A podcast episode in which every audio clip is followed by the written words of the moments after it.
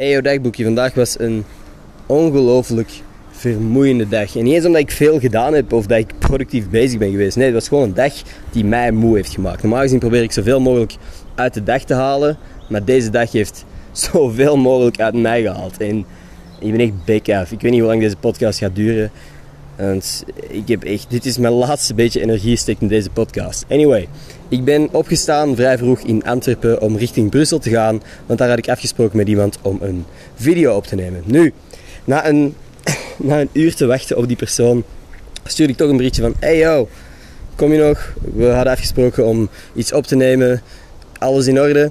En alles was niet in orde, want ik kreeg een berichtje en die stuurde: Hey yo, sorry, ik heb een hersenschudding. Ik ben van de trap gevallen.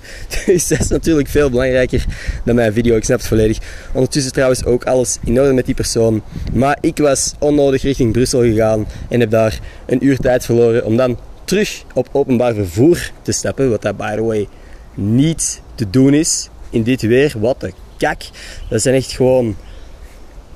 Ik zoek een woord en ik vind het niet serres op wieltjes of zo. I don't know. Het was fucking een sauna. En ik was aan het druipen van het zweet.